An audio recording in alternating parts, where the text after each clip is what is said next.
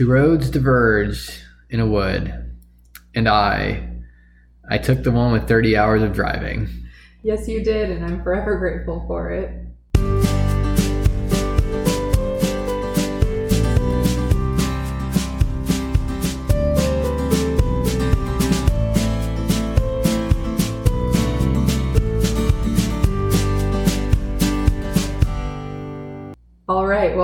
To episode 11 of You're Not Wrong But, your weekly pod from the road. I'm Emily, And I'm Robert Frost. or Donald Castellucci, and if you couldn't tell, we went our separate ways for this part of the road trip.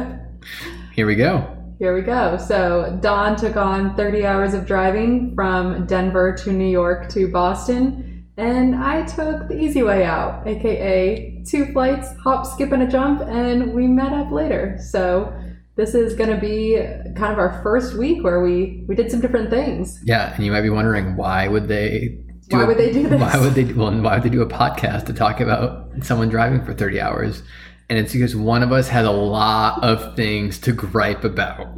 That is truly the exact reason we are doing this. And then also, the other person had a lot of fun. So, Yeah, so we our road trip had always consisted of getting to the East Coast at some point, Mhm. and at some point being mid-August, um, for a couple of reasons, which we'll get into. Um, and I think we'll might as well talk about yours first because it's more interesting. But we got there and we got we had to get to the East Coast. The car didn't, in theory, need to make it to the East Coast, but it was going to be a lot more difficult and a lot more expensive to do without it for the for the next month and a half. Um, so this was mid-August, and Emily, you took a flight. So where, where'd you fly to? I took a flight. Yes, I did. Only my second one since the pandemic started. Um, so, though we knew we had to get the car to the East Coast by mid August, I also had a bachelorette party for the lovely Emily Bushman in mid August itself. And so, about probably two or three months, probably towards the beginning of the road trip, we realized we were going to have to split up unless Don wanted to drive all the way down to New Orleans with me, drop me off, and then bring me back up to the East Coast, which, coast, which didn't make a ton of sense. So, No. I flew from Denver to NOLA for her bachelorette party, um, and then up to Boston. But uh, I guess we'll jump right into it. Is Yeah. it go time? It's Yeah, go time. So spent the weekend in New Orleans celebrating Bushman, uh, one of my dearest friends who I get to um, stand by at her wedding you know, on September 18th. Um, we had lots of good meals, lots of good times, basically sweated it out in New Orleans, in August in New Orleans for 72 hours. Um, we had a great Airbnb with a pool, got to hang out there, went to Bourbon Street for about 90 minutes, which was pretty much our max, but you know, we made the most of it. Um, and it was just such a wonderful time getting to celebrate something that has been postponed for so long um, and getting to reunite with so many friends. Yeah. Not only did Emily take you away from driving across the country co- with me, she decided to have her wedding on my birthday. So I've got that is l- true. I've got a lot of problems with you people right now. A lot of Um, problems with Emily's. a lot of problems with Emily's. No, um, it is it is exactly true. This was also my first bachelorette party, so I didn't really know what to expect, and Hmm. uh, so far so good. So thanks, Bushman. Not only did you get me out of thirty hours of driving, but you showed me a good time. There we go. There we go. And then why don't you why don't you continue your endeavors? My easy journey. Yeah. Uh, from there, I flew to Boston. I did have a bit of a layover, which you know we can discuss. Woe, woe is me. um, and I spent the week in Boston, just staying, you know, kind of near Boston Commons, getting a lot of good runs in, working obviously as well, and seeing so many friends. Saw Caroline and Max, Maggie and Kyler. Uh, got to see a lot of folks that haven't seen either since before the pandemic or since we graduated in May, um, which is not so long ago, I realized, but was still very lovely. Um, and so had some good dinners and mostly after, you know, had mostly saw them after work, got to hang out in Somerville, got to hang out in South Boston, which I hadn't really spent time in either of those areas much before. So it was just such a thrill to be able to hang out with so many good friends. I will say, adding to the list of gripes, JetBlue is not my preferred airline, but the only one that flies from New Orleans to Boston. And my flight was, I believe, three hours delayed, which is not so bad, um, but it did mean we spent five hours in the New Orleans airport. And with a 6:45 p.m. flight, I thought getting dinner at six would be plenty of time to grab food, bring it on the plane, you know, be plenty happy with whatever I chose. Little did I know that the New Orleans airport closes their food stalls at 6 p.m. on Sunday evening, and so most uh, vendors also run out of food right before then as well. So as I got up at 6 or 5:55 to start walking around deciding what I want to eat, I realized I couldn't eat anything. Um, so I finally found a place that would give me a pretzel, like a soft pretzel, not even an Auntie Anne's, but you know, it'll do. And ate that for my dinner. So that was my gripe. Not you weren't the only one with travel woes, and we'll move on from it. I, you're talking a lot of trash on JetBlue, but JetBlue is well known as the airline with the best snacks. It does have the best snacks. I will say they did provide a very good snack box that was much needed after the dinner debacle. Are they doing snack boxes now instead of like? You have to buy them. Oh well, Yeah. no, but they do the Terra chips. No, no more. Is that like a COVID thing? They had one or two options in COVID, but anyways, we'll continue on. Sure. What, what do you want to talk about while I look up if Ter- if JetBlue is still doing Terra chips? They were not doing Terra chips. Well, they usually do. JetBlue's free Terra chips are worth their cost in customer love. JetBlue also has the lowest percentage of on-time flights, even lower than Frontier. So Terra chips, on-time flights, we'll discuss and debate at another point. Sure. So how was your drive? My drive was lovely. So Denver to Binghamton, New York, technically was the main Mm-hmm. part for the, the first half of the week, and then I got a couple day reprieve. Uh, in debating on how to do this trip, I was between three days, over, three overnights, and two overnights. I ended up doing two overnights with Kansas City, Missouri, and then Indianapolis, Indiana. Uh, it went fine. It was nine hours or eight hours the first day pl- while losing an hour, then nine hours the second day while losing an hour, and then uh, 10 hours the third day getting to Binghamton. Uh, there was a chance I was going to stay in like Canton, Ohio the last night, but that would have been kind of pointless. Just it would have, been, it would have broke that dri- drive up. But uh, it was fine. It rained a ton, which was I think the um, the worst part. That's a hard time. Yeah, um, but otherwise, I did get two really good books in, which I'll talk about a little later on. I did finally jumped into the audiobook game um, for something like this because there's just only so I have been listening to podcast one, which is ironic because we're doing this. So thanks to everyone who's listening. And doesn't just ignore their podcasts. And and then two, I, you can't listen to music for that long either. So I had originally thought I was going to be, you know, an hour of Audible, an hour of radio, or something like that. And I actually the two books I picked were just so good that I uh, nearly exclusively listened to those two. So so that was good. In Kansas City, had some vegan barbecue. It was jackfruit. So which is famously not your favorite. yeah, so jack. So typically, if you see vegan pulled pork or, or barbecue, it's jackfruit, which is uh, a fruit that uh, It's delicious. it is good. Um, it needs to have the right right sauce on it. That the food was good, uh, but I was hoping to read while I was there. I actually love going out to eat by myself. Uh, I picked that habit up while I was traveling for the secretary at the Department of Treasury because you know I worked for the secretary. I was Uh, gonna say, way to just throw that But no, uh, while I was traveling for advance with, uh, with Treasury, you typically have meals on your own. Uh, not frequently, but enough. And some people hate it, and I absolutely love it because just you sit there, you get a people watch, you get to do every, you kind of just have like some forced quiet time. Um, and I was hoping to read, and I am notoriously not a- good reader while there's other like noise going on. So I don't know why I was so hopeful, but this place was like well too loud to read. So I didn't get any reading in that night. And then Indianapolis, I got in around six o'clock and I was staying in South Indianapolis just at the cheapest hotel I could find, which was A, one, gross, two, uh, definitely someone had smoked in the room. Uh, so it smelled like cigarettes. And then three, there was like no restaurants around. So I ended up ordering sushi to my hotel that I ate while watching my show on my iPad. Um, so that was kind of a low point. And I also wasn't getting group text during this time, and you, I think, informed me via group text, so I did not hear about this new low till a few days later. Which, Yeah. I'm sorry I wasn't there for you in your time of need. It was it wasn't great, but the show I was watching was great, and that's Manifest. So if you haven't watched Manifest, go watch it. All three seasons are now on Netflix. All three seasons are now on Netflix. Basically, the premise is I think we talked about it. Have we already talked about it? All right. Well, I won't. I'll save you then for that. But I'd watch Manifest, so I finished Manifest while eating sushi. So that was a, a low on the food, but a, a high on the show. Uh, and then we made it to New York, where I am staying at my grandma's house uh, for a few days to get some work done. We are slowly but surely finding my replacement, and that means I'm going to start roll, rolling things off soon, which um, is bittersweet, but excited for the new um, the new challenges and, and adventures ahead in Denver. So that was the road trip. Again, I think all in all, probably 30 hours, like from leaving the Airbnb or hotel to getting to the next spot. Notoriously did not drink enough water, but still had plenty of bathroom stops and drank, I think, four of those mini double shot espresso things oh. from Starbucks, um, or like from the gas station that yeah. are from Starbucks, uh, because there was like not a ton of places to eat along the way. Um, there's just nothing between like Kansas and uh, where else did I Nebraska? We might have listeners from there. Let's there, no, it was just like be nice. it was just flat. So like there was really not much, and like if you weren't hungry at the right time, you're gonna miss the rest stop. It was just a, it was okay.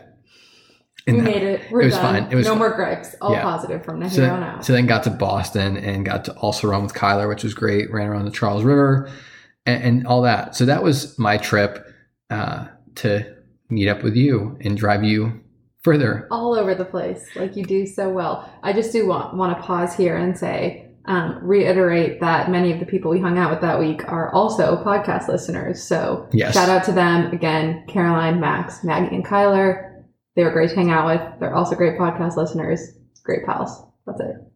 Max must listen just so he can troll you. Pretty much. Uh, awesome. All right. So, the, again, this is going to be a shorter episode, but what we thought we would do in this episode is do a little book review. So, we've been on the road for two and a half months. I notoriously brought 15 books with me. Anyways. Oh, yeah. Well, at the time of this, about three. Was it about three? Yeah. Okay. About three months in. Uh, I notoriously bought, brought 15 books with me, give or take. And uh, I have only read five or read slash listened to five. And I say only as in like actually a pretty good rate, but not as much relaxation and reading time as I had expected as we've gone over before. So we figured though we'd give a quick overview of what we've been reading in case anyone hasn't is looking for something to read mm-hmm. or wants to debate us on the the validity of our reviews of these books. So uh, I think we just run down the list one by one, or like you go and then I'll go. Let's so do it. Why don't you jump into your list here? All right. So these are not, I don't believe these are all the books that I've read on the road, um, but they were just the five that came to mind. So we'll start with, oh, four to come to mind. Anyways, uh, To Shake the Sleeping Self, which is about uh, one guy's journey biking from Oregon to Argentina over the course of about 14 months, I want to say, 15 months. Um, you know, I think you gave this, Donald, to a friend, and I kind of picked it up from there. And it was a book about a lot of adventure. And so it was fun to read during our adventure. I'll say, you know, if you want to kind of get jealous about someone's travels or hear about travel mishaps, definitely the book for you. I laughed out loud numerous times. Second is Road to Valor, which is about a cyclist who I never heard of who won the Tour de France. He's both, he's the person to win it the highest number of years apart. So he was very young when he first won it and then very mm. old. And he did that because World War II happened in the middle of it. So he was from Italy. He was Italy's golden child as a cyclist. And then World War II hit and he um, won't spoil it for anyone, but basically, you know, was on the side of helping a lot of folks uh, stay safe and stay free and then got back into cycling seriously after the war ended um, and is kind of Italy's national hero as a cyclist. So anyone interested in cycling definitely would point you in that direction. I have not finished it yet, but I'm almost done with Unwinding Anxiety. New science shows how to break the cycles of worry and fear to heal your mind. I feel like that one doesn't need any commentary for those that know me. But was, was that not a, a work one? It was not a work one. Oh, I thought that was one of the work ones. no, uh, it is by a man who I'm going to totally blank on his name, but he was on the Rich Roll podcast. No, he was on the Finding Mastery podcast I really liked what he had to say about just really reflecting again the reflection for those of um, for those that listen to the previous podcast episode on Endeavor Run, we've talked a lot about it. Um, kind of how to break some of the cycles that build up anxiety in these modern times, and how we can kind of live a little bit more freely by doing that. So Judson Brewer. There we go. Uh, highly recommend it. It's pretty easy read, um, and I'll be done with it soon. Uh, the next one is The Big Short, which we listened to together. I have read it already, but it is about confusing financial things. And the reason that they are confusing is because they all are made up and fake. And this is my very liter- illiterate, literate review on it. Um, This one was more of a, or I, I wanted, this one had been on my list. I, we I still haven't watched the movie. right. Uh, I thought I would re-listen to it thinking I would know more this time. This is from someone who just graduated from business school. Um, we may or may not have called both my parents at various times for further explanation. I don't know. What'd you think of it? I thought it was interesting. Uh, the parts that I was able to follow. Yeah, Uh, and I also, uh, and that's a Lewis one, Michael Lewis Michael, book, who's fantastic, which I just thought the storytelling was great. The narrator was not as good as I would have hoped. especially after finishing Obama. Uh, that's right. Oh yeah, we didn't even put Yeah. up. We, we, we already talked about Obama's Yeah. book, I think, Yeah. but that was a big one on, on the list. But after listening to his voice for 28 hours, it was really hard to listen to anyone else's voice. yeah. Uh, Um, no, it, it was good. I, I'm excited to watch the movie now and um, maybe understand something about credit default swaps. Maybe, maybe not.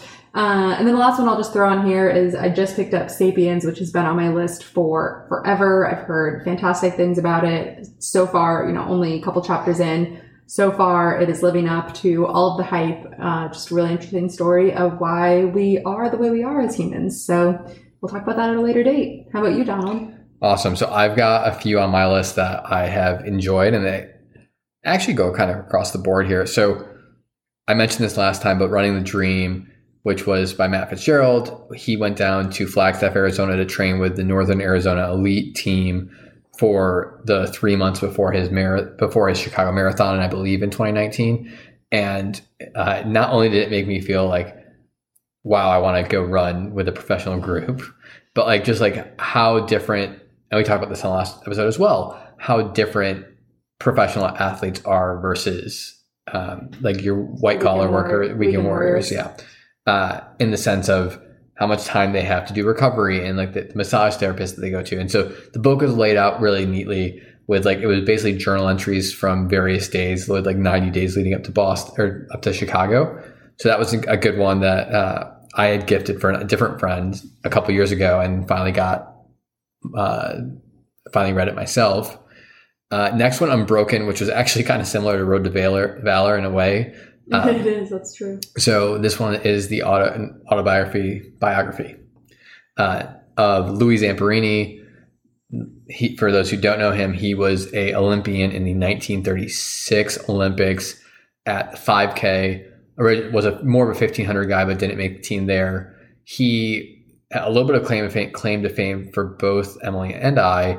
He was born in Olean New York, which is Western New York, just about an hour and a half south of Rochester and Buffalo, but moved pretty early on with his family to Torrance, California, which is just two towns over from uh, from Emily, where she where she grew up. And so the story basically talks about how he was drafted into the war or, or ended up enlisting into the war, uh, and he was a POW for two and a half years, and some of the heinous kind of crimes against humanity that, that were done against POWs, I'm sure on all sides, but his individual story It's pretty remarkable. was remarkable Yeah. and his ability to, to make it out of that. Um, and then it talked briefly about the rest of his life and at least the, the, the couple years after Mhm. and reacclimated in society. So that was, uh, that was Also a movie. Also, also a good movie. also a movie that I have not seen, but I wanted to, wanted to watch this or to read this first or listen to it.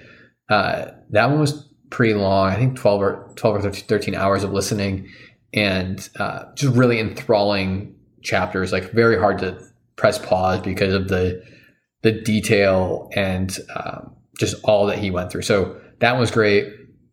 Going into another one that was a biography slash kind of storytelling, The Impossible Climb by Mark Synnott. This one's about Alex Honnold's attempt at and completion of El Capitan in Yosemite. A, a lot of good backstory in there about Alex, who he is. A lot of other climbers. Yeah, I th- actually thought it would be a, it's a, it was a really good pairing with the movie Free Solo. So having seen the movie, uh, this went into more detail on some of those Mhm. things, and, and really you get a fuller view of of what Alex, who Alex is, and what he went through to to accomplish that incredible Mhm. feat. Got to listen to about half of it, so that was fun. Yeah, I I wasn't sleepy. um, and then I, I read uh, in similar vein, at the same time, I was reading a my first uh, fiction book for a, little while called Yosemite Fall, which is about a murder in Yosemite Park, Yosemite, but talked a lot about climbing and a lot of the the Dean Potters and the wingsuit jumping that was in the Impossible Climb. There were parallels to those stories in, in, in that fiction book. So this, I don't remember his name, but he does. There's a, a national park murder mystery series that I just picked this up while I was at a, a local bookstore, and I um, imagine I might grab the other ones as time goes on. Uh, and last one that I am uh, two days in and already halfway through, and more than halfway through. Uh, yeah, I guess more than halfway through is the Premonition, which is Michael Lewis's new book on the the pandemic. Uh, again, I don't know. There's not much more to say than Michael Lewis is probably one of the best modern day storytellers. Yeah. And so this one is about. I dare anyone to fight us on that one. Yeah, exactly. So that one's about COVID uh, and has some really interesting epidemiology history of key players that that's about as far as I'm in. I imagine a lot of these players kind of coalesce and come into the story during 2020 and the COVID 19 pandemic. So, uh, yeah, so those are the main books that I've gotten through on this road trip. Maybe the last one or mm-hmm. two other ones, but uh, all good ones. Uh, there's really not one that I've read recently that I would not recommend. I've got a few that I shelved probably, but I was gonna say I feel like I've gotten pretty good, and I feel like maybe you've gotten pretty good at you know pretty quickly realizing this is not going to be a book that keeps us focused or keeps us interested, and uh, shelving it. And you know what? That's okay. Yeah. That's the right. the thing absent from my list is anything on productivity or business. And I think I'm a little burnt out. And that's why whenever I pick up those books, I'm just not in a mentally like good space to like dive into those. So I do have a couple, A World Without Email by Cal Newport and The Effective Manager by Mark Horstman that and The Effective Executive by Peter Drucker, all three that have been high on my list for a while that I just can't get into. So I'm hoping to find some refresh time to, to start diving into those. Uh, and the, last one that I'm going to mention, that's my next fiction book, is uh, sitting over here is Alice in Wonderland. So I'm gonna or Alice's Adventures Through Wonderland, I think is the actual title of the book. So obviously I've seen the movie, but I'm excited to read the the novel. I wonder what's next on my list. I should go look. Well, you have a lot of Sapiens left. Do you have a lot of Sapiens left? Yeah. Sweet. that'll keep me busy for a while. Awesome. Well, I hope you enjoyed that. If you did, go check out our Goodreads. Li- like like all of my posts. You stole my line. I was going to say add us on Goodreads. Uh, but no, Goodreads has been great in terms of just tracking. Also just remembering what I've read. Yeah, that as well as the 150 books that are on my to read list, which probably needs to get curated down a little bit. We'll do some work on that. Yeah, but yeah. Awesome. Well, we made it to the East Coast. We made it to the East Coast. Which, you know, 30 what, hours in a car, you never know. So, what's next? What is next? We're going to Maine. We are going to Maine. We're going to Maine. We might have already been to Maine. We might have been to Maine, but we haven't talked about Maine. uh, we'll have some fun times to talk about on yeah. next week's episode. Absolutely. All right. Thanks for listening, then, y'all. Find us on Goodreads. Find us on Goodreads.